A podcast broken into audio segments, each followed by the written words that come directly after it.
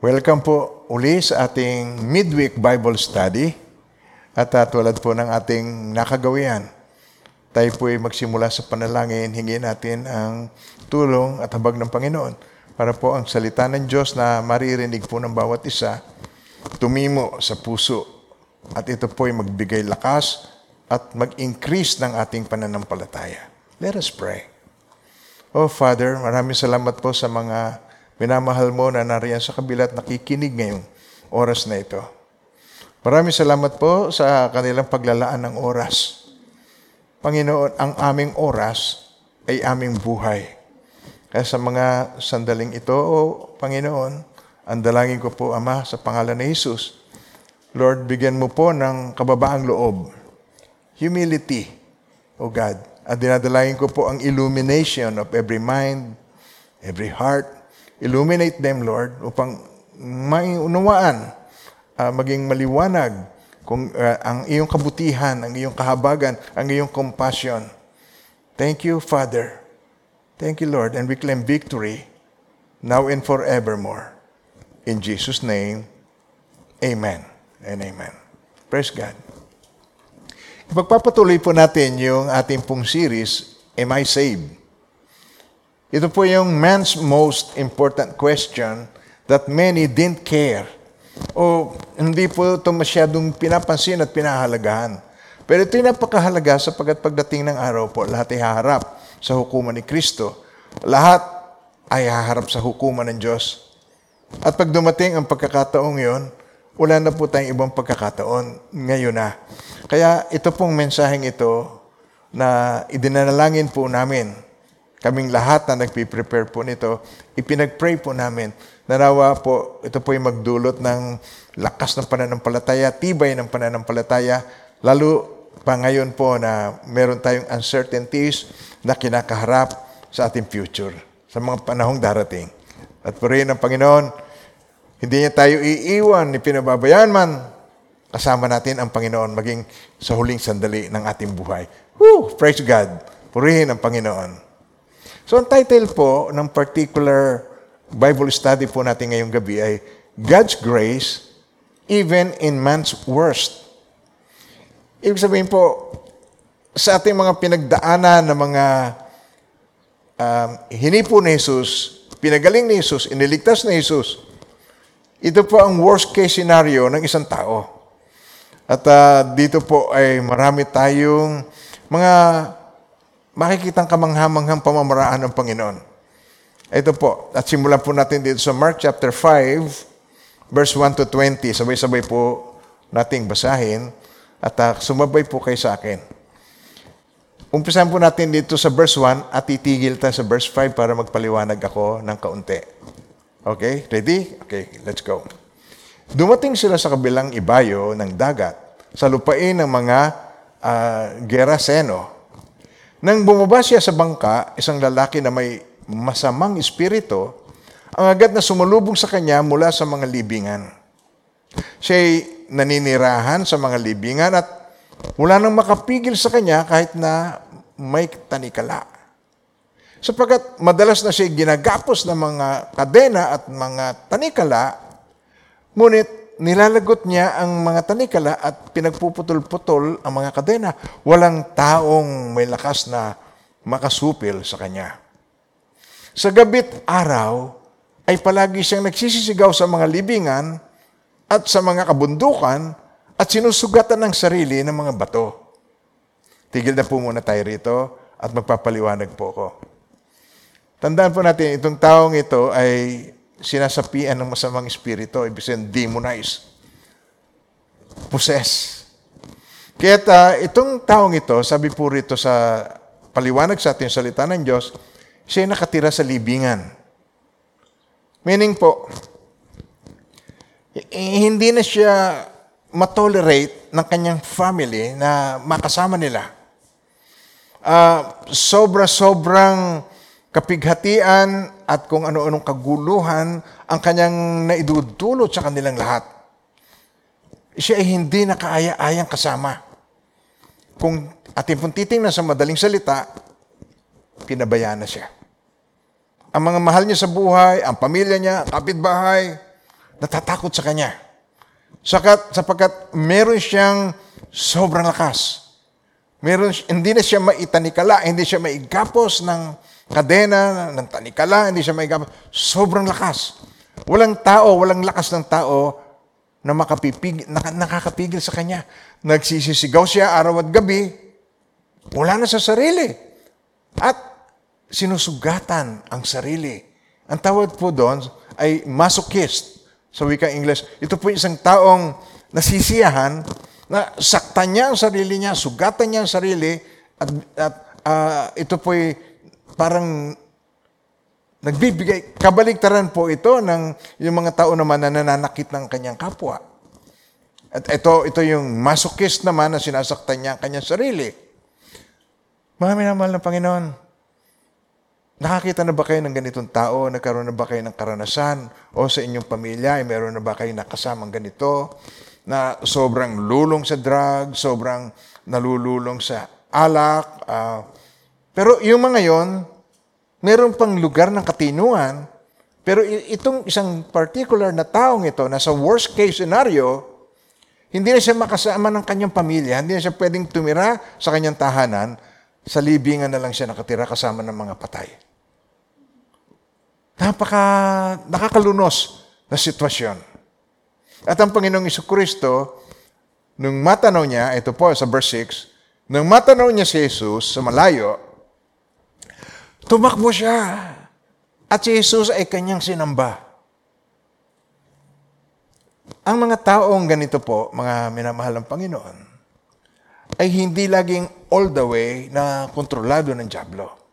Ang mga ganito pong mga tao, may mga time ng kanyang katinuan na nakakakilala siya, pero saglit na saglit lang. Tari niya po itong eksena. Nakita si Jesus. Tumakbo siya kay Jesus. Pagkakita kay Jesus, sinamba. Saglit lang. Sabi sa verse 7, siya'y sumigaw ng may malakas na tinig. Ano ang pakialam mo sa akin? Jesus, anak ng kataas-taasan Diyos. Ipinakikiusap ko sa iyo, alang-alang sa Diyos, na huwag mo akong pahirapan. Imagine. Kani-kanila lang, sumamba. Para pong walang iniwan sa ating worship service, umaate, nakataas ang kamay, umiiyak. Pero paglabas, napakagulong tao. Ginugulo ang pamilya. Ah, hindi maintindihan kung ano ang gusto. Kaya minamalahan Panginoon. Ito po isang case na uh, classic, isang cl- case na uh, kamangha-mangha, kakaiba sa lahat. Sa lahat ng iniligtas ni Jesus, sa lahat ng, ng uh, hinanap ni Jesus, ito po ang kakaiba sa lahat. Kaya siya sumigaw ng ganito, sabi niya, ano ang pakailan mo sa akin, Jesus, anak ng kataas-taas ng Diyos? Ipinakikiusap ko sa iyo, alang-alang sa Diyos na huwag mo akong pahirapan.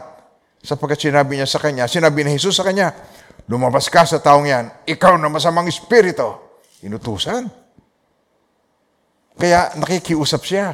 At tinanong ni Jesus, anong pangalan mo? Sumagot siya, Legion o Legion sa Tagalog. Legion ang pangalan ko sapagkat marami kami. Yung pong Legion sa mga sa Roman Empire is composed of about 5,000 to 6,000 soldiers and cavalry. So meaning, napakarami po nito.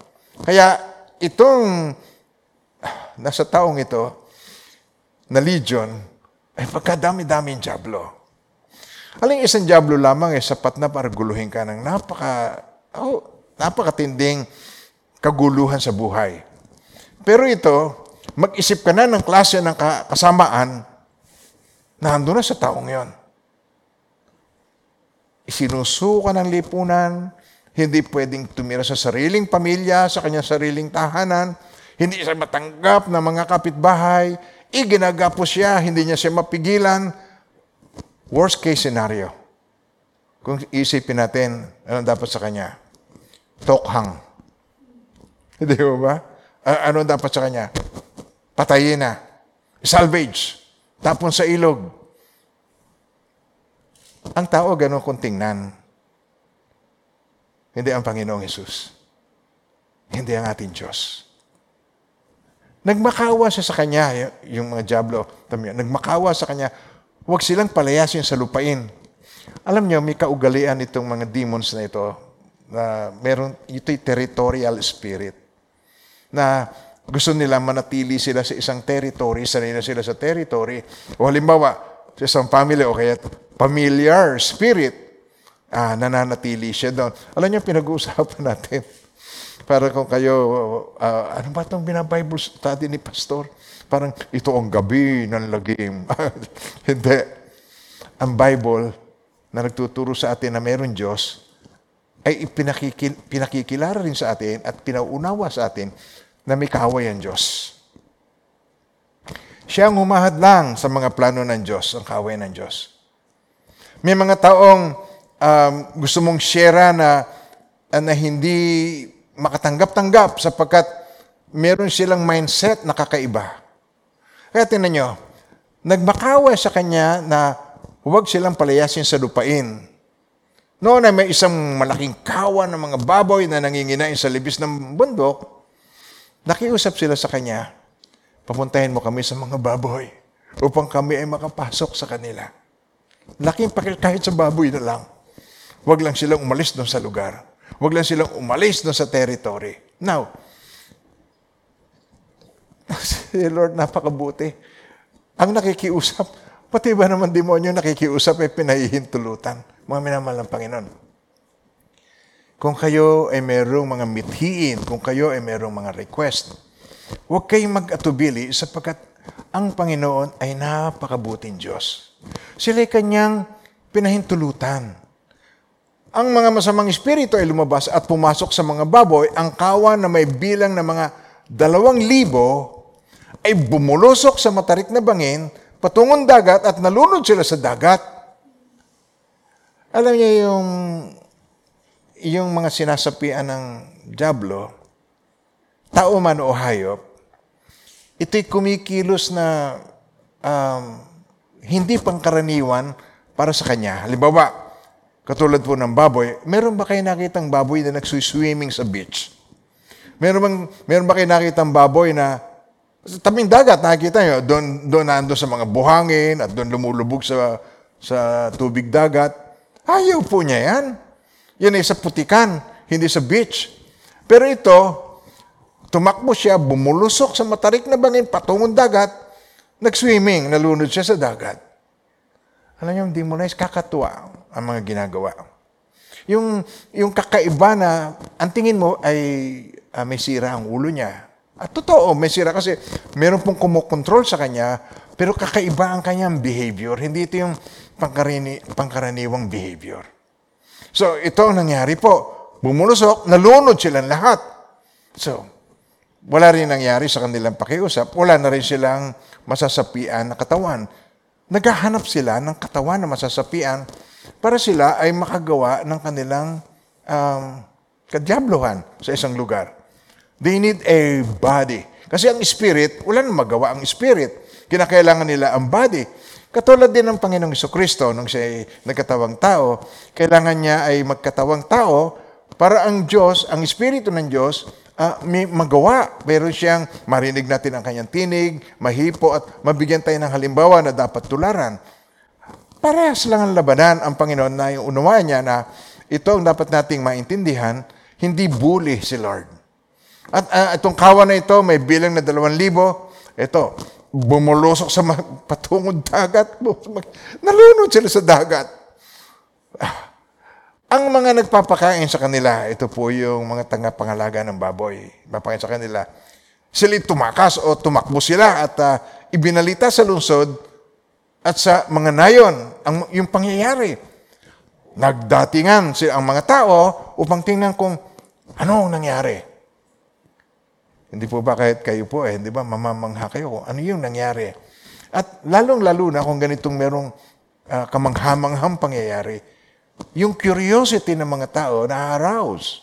So nagpuntahan sila doon. Lumapit sila kay Jesus, nakita nila ang inalihan ng demonyo na nakaupo na may damit at matino ang pag-iisip. Ang taong nagkaroon ng isang lehiyon ay matino ang pag-iisip. Alam niyo reaksyon ng mga tao?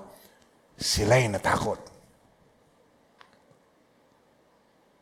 Parang bagang pagka nakakita ka ng isang taong dating masama at pagkatapos siya naging mabuti, ikaw ba yan? Baka ikaw ay multo? Natatakot. Kaya mga minamahal ng Panginoon, kung may matakot sa inyo, huwag kayo magtaka. Okay? biglang may nagbago sa iyo, biglang, biglang tumino ang isip mo, ikaw ba yan? Nalagnat ka ba? Ikaw ba talaga yan? Baka ikaw ay, baka ikaw alien, baka hindi ikaw yan. Nakakapambihira. Mas gusto pa yung nagmumura, yung dati. Napakabuti ni Lord at tayo po eh, tinutulungan niya na lalo pa nating maunawaan ang pamamaraan ng Diyos. ang tao sila'y natakot nang, nung makita yung isang taong kinatatakutan nila. Nagsisisigaw at hindi nila mapigil sa lakas kahit ilang tao eh, hindi siya mapigilan. Hopeless case scenario. Worse case scenario ng isang tao worst na kaso ng isang tao. Pero hinanap siya ni Jesus. Sadya. Sabi niyo ngayong word na yun? Sadya. Isa pa. Sadya. Hindi yung parang coincidence o yung nagkataon na pagbaba niyo sa bangkay na andon. Sadya. At sinabi sa kanila ng mga nakakita rito kung ano nangyari sa inalihan ng mga, ba, ng, ng mga demonyo at sa mga baboy, sila'y nagpasimulang makiusap kay Jesus na lisanin ang pook nila. Dahil natakot, pinakiusapan si Jesus. Sir, umalis na po kayo rito. Mauubos ang mga baboy namin. Nakikita natin dito kung, kung uh, paano ang mga tao, uh, may mga action na nakakatuwa. Sila nagpasimulang makiusap kay Jesus na lisanin ang lugar nila. Sa atin, naiisip natin, kung tayo na sa lugar, Lord Jesus, huwag na kayong umalis dito. Yung presence mo, nawa manatili sa aming lugar. Kami po'y may kapayapaan sa presensya. Pero ito kabaliktaran, alam niyo kung bakit? Maring ang mga taong ito, may mga tama din. Maring ang mga taong ito, nando sa kanila ang mga um, veil. Hindi man sila demonized, pero merong veil na hindi nila makita ang, ang glory ng Panginoon. Alam niya na, Lambong. Sa Tagalog, lambong yung veil.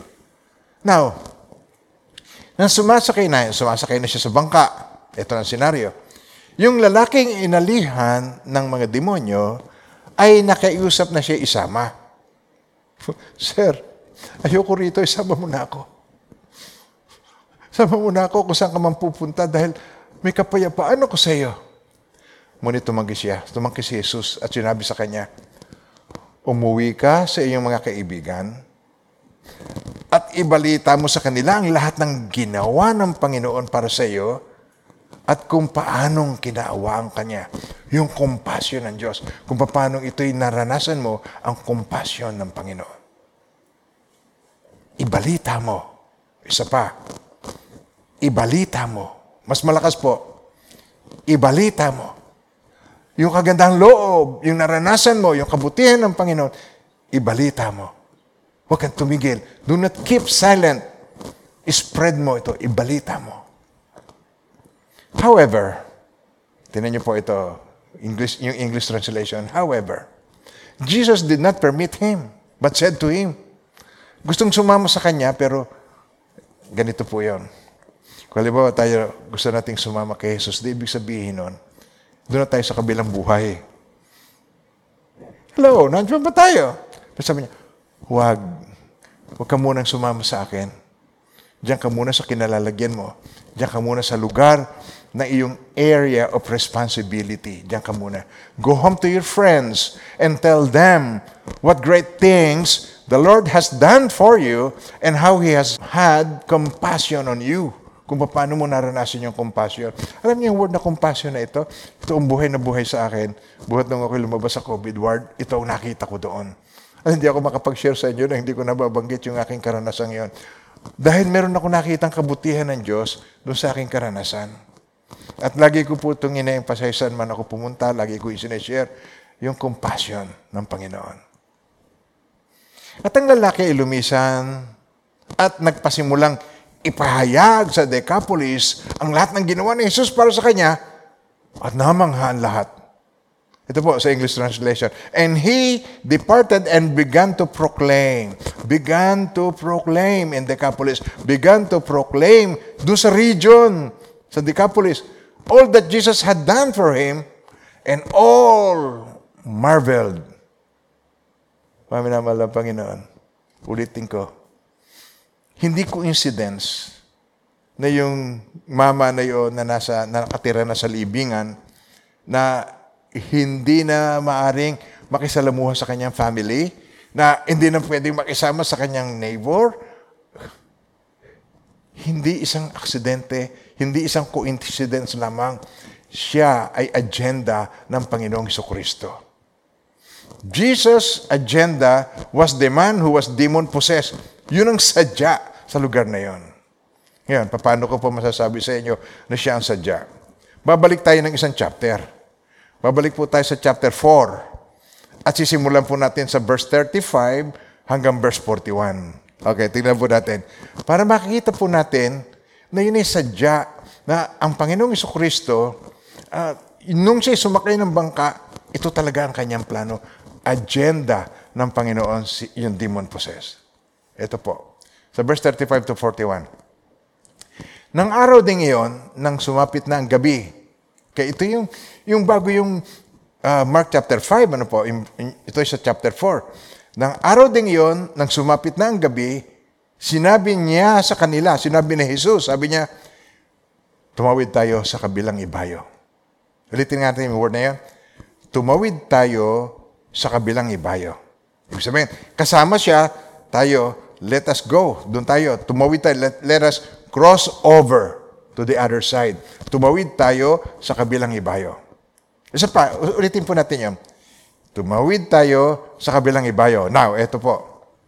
Pagkaiwan sa maraming tao, siya kanilang isinama sa bangka ayon sa kanyang kalagayan at may iba pang mga bangka na kasama niya.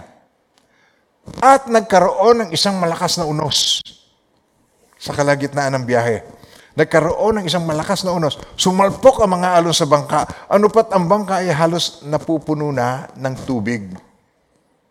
Okay? Kami na mahal Panginoon. Okay, eto. Nang siya nasa hulihan ng bangka at natutulog, na may, may inuunan, natutuwa ako dito sa istoryang ito. Siya ay nasa hulihan ng bangka, natutulog, na may inuunan, siya ginising nila, sinabi sa kanya, guro. Para bang, para bang yung, um, parang ang boses nila eh, parang dismayado. Guro, hindi ka ba nababahala na mapapahamak tayo? Samantalang silang lahat ay takot na takot. Ang Panginoong Kristo natutulog na mahimbing, may unan pa sa likod ng bangka. Eh alam niya naman, eh kung nababasa yung unan, bakit tenga niya nababasa na rin? Eh kung halos lulubog na yung bangka,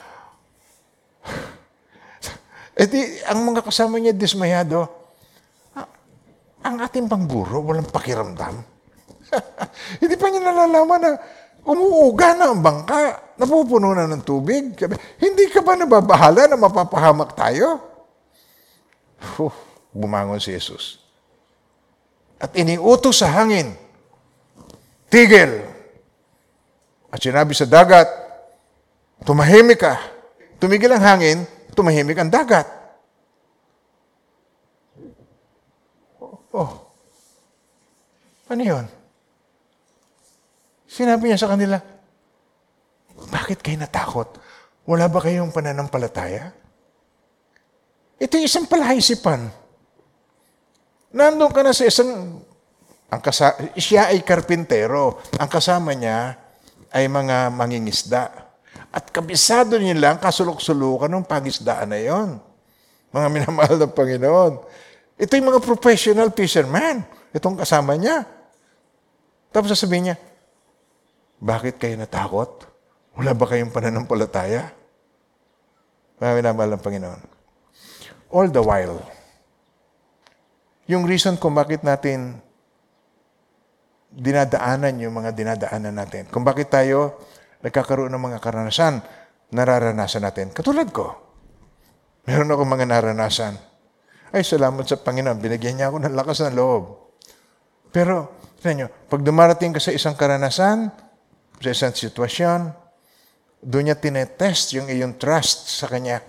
All the while, ang gusto ma-build up ng Panginoon sa mga disciples na dinidisciple niya ay ang magtiwala sa Kanya. Why? Walang nakalulugod sa Diyos.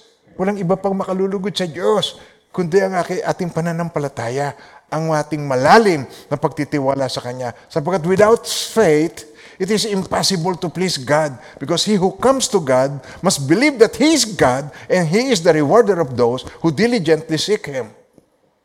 Sabi niya sa kanila, bakit kayo natakot? Wala ba kayong pananampalataya? Tatatandaan niyo yung kay Marta, kung narito ka lang, Lord, hindi sana namatay ang kapatid ko. Nung makita ni Maria, Lord, kung nandito ka sana, hindi sana namatay ang kapatid ko. Hanggang sa Jesus napahimutok na. Napaiyak. Napaiyak na. Napaiyak na ang Panginoon. Maminawala ang Panginoon. Napapaiyak na ang Panginoon sa atin pag tayo eh, hanggang ngayon eh, wala pong pananampalataya. Malapit na siyang bumalik. Ang pananampalataya natin eh, kaliit-liit pa. Hindi pa natin, hindi pa tayo manangan doon sa mga kaloob, sa gifts na pinagkaloob niya sa atin. Lagi na lang tayo, ang tingin natin na yung ating makakayanan, hindi yung ipinagkaloob niya sa atin na kapangyarihan at otoridad. Sinabi, bakit kayo natakot? Wala ba kayong pananampalataya? Sila'y sinidnan ng malaking takot at sinabi niya sa isa't isa, Sino nga ba ito? Na pati ang hangin at ang dagat ay sumusunod sa kanya, hindi kilala si Jesus ng mga disciples. Alam niyo, natatandaan niyo yung isinyer ko sa inyo na sa Pilipo, sa Cesarea. Sino raw ako ayon sa mga tao? Iba-iba ang sagot. Ang sabi ng ilan, kayo ay si John the Baptist. Ang sabi ng ilan, kayo po si Elijah. Ang sabi ng ilan, kayo po si Jeremiah, isa sa mga propeta. At binalingan sila, sa inyo, sino ako? Pwede bang magtanong kayo sa isa't isa? O, oh, na, sabihin mo na lang sa sarili mo, Sino nga ba sa akin si Jesus? Jesus, sino nga ba siya? Tagapagligtas ko lang? Ano, siya tao lamang o no? How much do you trust that Jesus Christ can do wonderful things in your life? Hindi po ba? Ang tingin mo lamang, yung makakaya mo, hindi mo ba nakikita kung ano yung kapangyarihan you are, we are endued with power from on high with the Holy Spirit of God na nananahan sa atin. We are the temple of the Holy Spirit. Well, sino mga... Pati hangin, dagat, sumusunod sa Kanya. Mas kilala pa siya ng Diablo. Tinan niyo sa, sa Mark chapter 5 verse 7. Siya sumigaw ng may malakas na tinig. Ano ang pakialam mo sa akin? Jesus anak ng kataas-taasan Diyos. Teka muna. Jesus, anak ng kataas-taasan Diyos? Diablo? Pero ito namang mga alagad, sino ba ito? Na-imagine nyo? Mananampalataya ng Panginoon, hindi siya kilala, pero mas kilala siya ng Diablo? Huwag tayong padadaig. Amen po. Sabihin mo ngayon, hindi ako padadaig. Okay, isa pa. Hindi ako padadaig. Isa pa. Hindi ako padadaig. Magtitiwala ako sa Panginoon. Ang trust ko sa Kanya, hindi sa akin sarili. mag I will shift from self to the Savior. So, sabi niya, ipinakikiusap ko sa iyo, alang-alang sa Diyos na huwag mo akong pahirapan. Hindi sila makagawa ng mga bagay na walang kapahintulutan ang Panginoong Kristo. Siya ang may otoridad at ibinigay sa atin yung atoridad. Natatanda niyo sa Luke 10.19, binibigyan ko kayo ng atoridad na tumapak at yumurak sa, uh, sa kapangyarihan ng ahas at alakdan at sa lahat ng kapangyarihan ng kawe. Walang makapipinsala sa inyo. Binigyan tayo ng atoridad. Nung nakaraan, tingnan natin, ito yung, ito yung pamamaraan ng Panginoon. Ganito siya kabuti. Si Cornelius, napakabuting tao. Uh, siya mabait, siya merong fear, may fear God. Uh, siya ay uh, nagbibigay ng, ng uh, tulong sa mga mahihirap. ah, mababang loob, ah, kinalulugdan siya ng mga tao. At ang panalangin niya, dinidinig ng Diyos. Pero hindi ligtas. Natatandaan niya yan?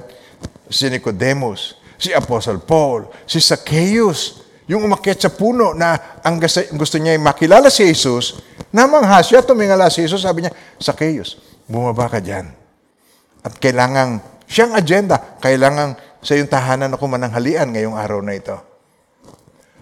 Dali-dali siyang buma at natuwan-tuwa si Zacchaeus.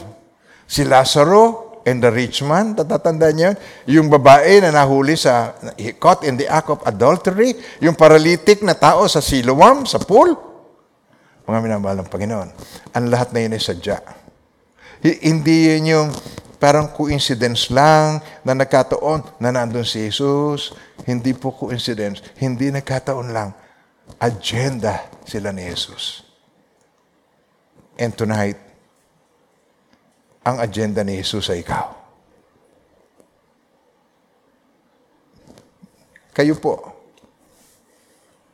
Kayo ang agenda ni Jesus eh, kayo na nakikinig, kahit anong sitwasyon ang pinagdaanan mo sa buhay, kahit anuman ang iyong nakaraan, iniisipin mo, napakarumi, napakadilim, walang kapatawaran sa mata mo. Pero, ngayong gabi, gusto ng ipaunawa ni Jesus sa iyo. Dito sa worst case scenario ng isang tao, sa mga binanggit ko mga pangalan, ito na ang pinakamalala Isipin mong isang buhay ng tao na sinaniban ng dalawang libong demonyo. Mag-isip ka na ng kademonyohan. Dalawang libong kademonyohan. Kahalayan, pagnanakaw, pagpatay, lahat na lang. Dalawang libo na nasa kanya. Hindi talaga ito fit na makasama pa sa buhay ng kanyang pamilya. Pero kahit anong sitwasyon mo sa buhay, ano man ang iyong nakaraan, ano man ang iyong nagawa, ano mang kalapastanganan nagawa mo sa sarili mong family, sa sarili mong anak, sa iyong sarili magulang. Tonight, ikaw ang agenda ni Jesus. Gusto, mo, gusto niyang malaman mo na mahal ka niya. Saan ka man, ano ka man, hahanapin ka niya. Hahanapin niya ano walang tupa. Amen po at palalayain ka niya sa iyong pagiging bihag. Sabi sa 2 Peter 3.9, The Lord is not slack concerning His promise as some count slackness, but is long-suffering toward us. Siya ay napakatyaga, matiis towards us, not willing. Hindi niya, hindi niya kalooban that any should perish, but that all should come to repentance. Hindi niya gusto, na, naisin na sino may mapahamak because ang bawat isa magsisi taligdan ng kanyang kasalanan. Ano ibig sabihin ng repentance na ito? Well, mahal ng Panginoon, you turn from self to the Savior. Yan ang nais niya. At ngayong gabi, ikaw ang agenda ni Jesus that you will start, sisimulan mo na ito, turn from self, self-centeredness, self-consciousness, namamaliit mo tuloy ang sarili mo. From self to the Savior. Yan ang nais ng Panginoon na maranasan mo ngayong gabi. Amen. Sa Romans 11.33, tingnan Oh, what a wonderful God we have Kamanga-manga ang ating Diyos. How great are, are His riches and wisdom and knowledge. Napakadakila at napakayaman ng kanyang wisdom at ang kanyang knowledge. How impossible it is for us to understand His decisions and His methods. Napaka-imposible. Imposible natin pong maunawaan ang kanyang mga desisyon, ang kanyang mga judgments, ang kanyang methods mahirap nating maunawaan, imposible. Bakit niya hahanapin? Bakit agenda niya ang taong ina, sinasapian ng dalawang libong demonyo na napakasama sa paningin ng tao. Para sa kanila, ay napakasama ng taong yon. Pero para kay Jesus, yun ang mag evangelize dun sa region na yon. Para sa Kanya. Palalayain niya at sabi niya, huwag kang sumama sa akin. at ipahayag mo rito sa region na ito kung gaano kabuti ang Diyos sa iyo, yung compassion ng Panginoon na naranasan mo. Mga minamahal ng Panginoon ang bawat isa sa atin ay may karanasang ganito. Ang nice niya, meron kang area of responsibility sa iyong lugar. Huwag kang magpabaya. Amen? Do not keep silent. Ipahayag mo ang compassion, ang kabutihan, ang pag-ibig ng Panginoon na hindi nagmamaliw. Amen po.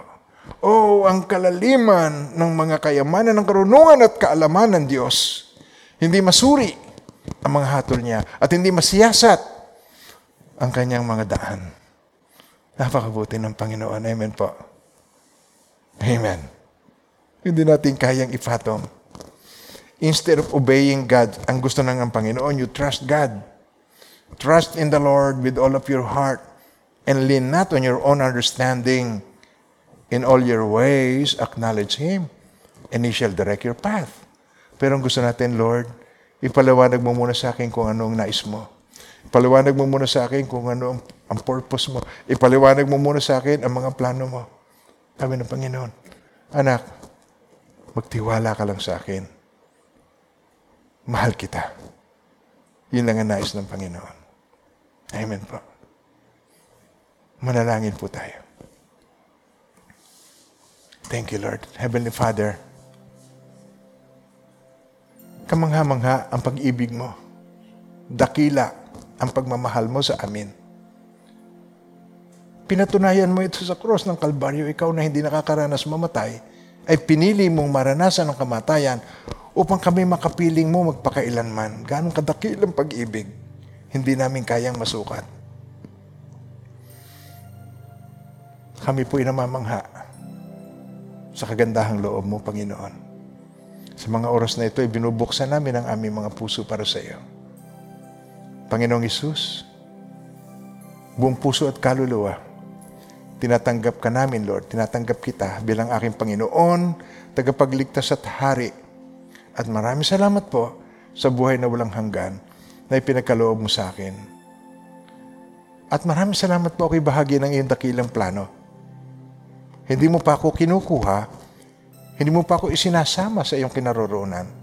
Sabagat ang nais mo ay ipahayag ko sa ang iyong compassion dito kung saan ako'y naninirahan. Dito sa region na kung saan ako ay naninirahan that I will not keep silent, ipahayag ko ang kabutihan at compassion ng Panginoon na aking naranasan. Maraming salamat po, Lord, sa dakilang pag-ibig. All the praise, all the glory, and all the honor belongs to you. In Jesus' name, Amen and Amen. Praise God. Thank you, Lord. Ako pinagtitiwala na ang salita ng Diyos ay hindi babalik sa Kanya ng walang kabuluhan it shall accomplish its purpose of which it was sent. At narito, tayong lahat sama-sama tayo. Huwag tayong tumigil. Do not keep silent. Pahayag natin ang kabutihan ng Panginoon. Ang compassion ng Panginoon sa ating lahat. In Jesus' name. Amen. Praise God. Nakita-kita po tayo muli susunod na Wednesday night. And God bless you all.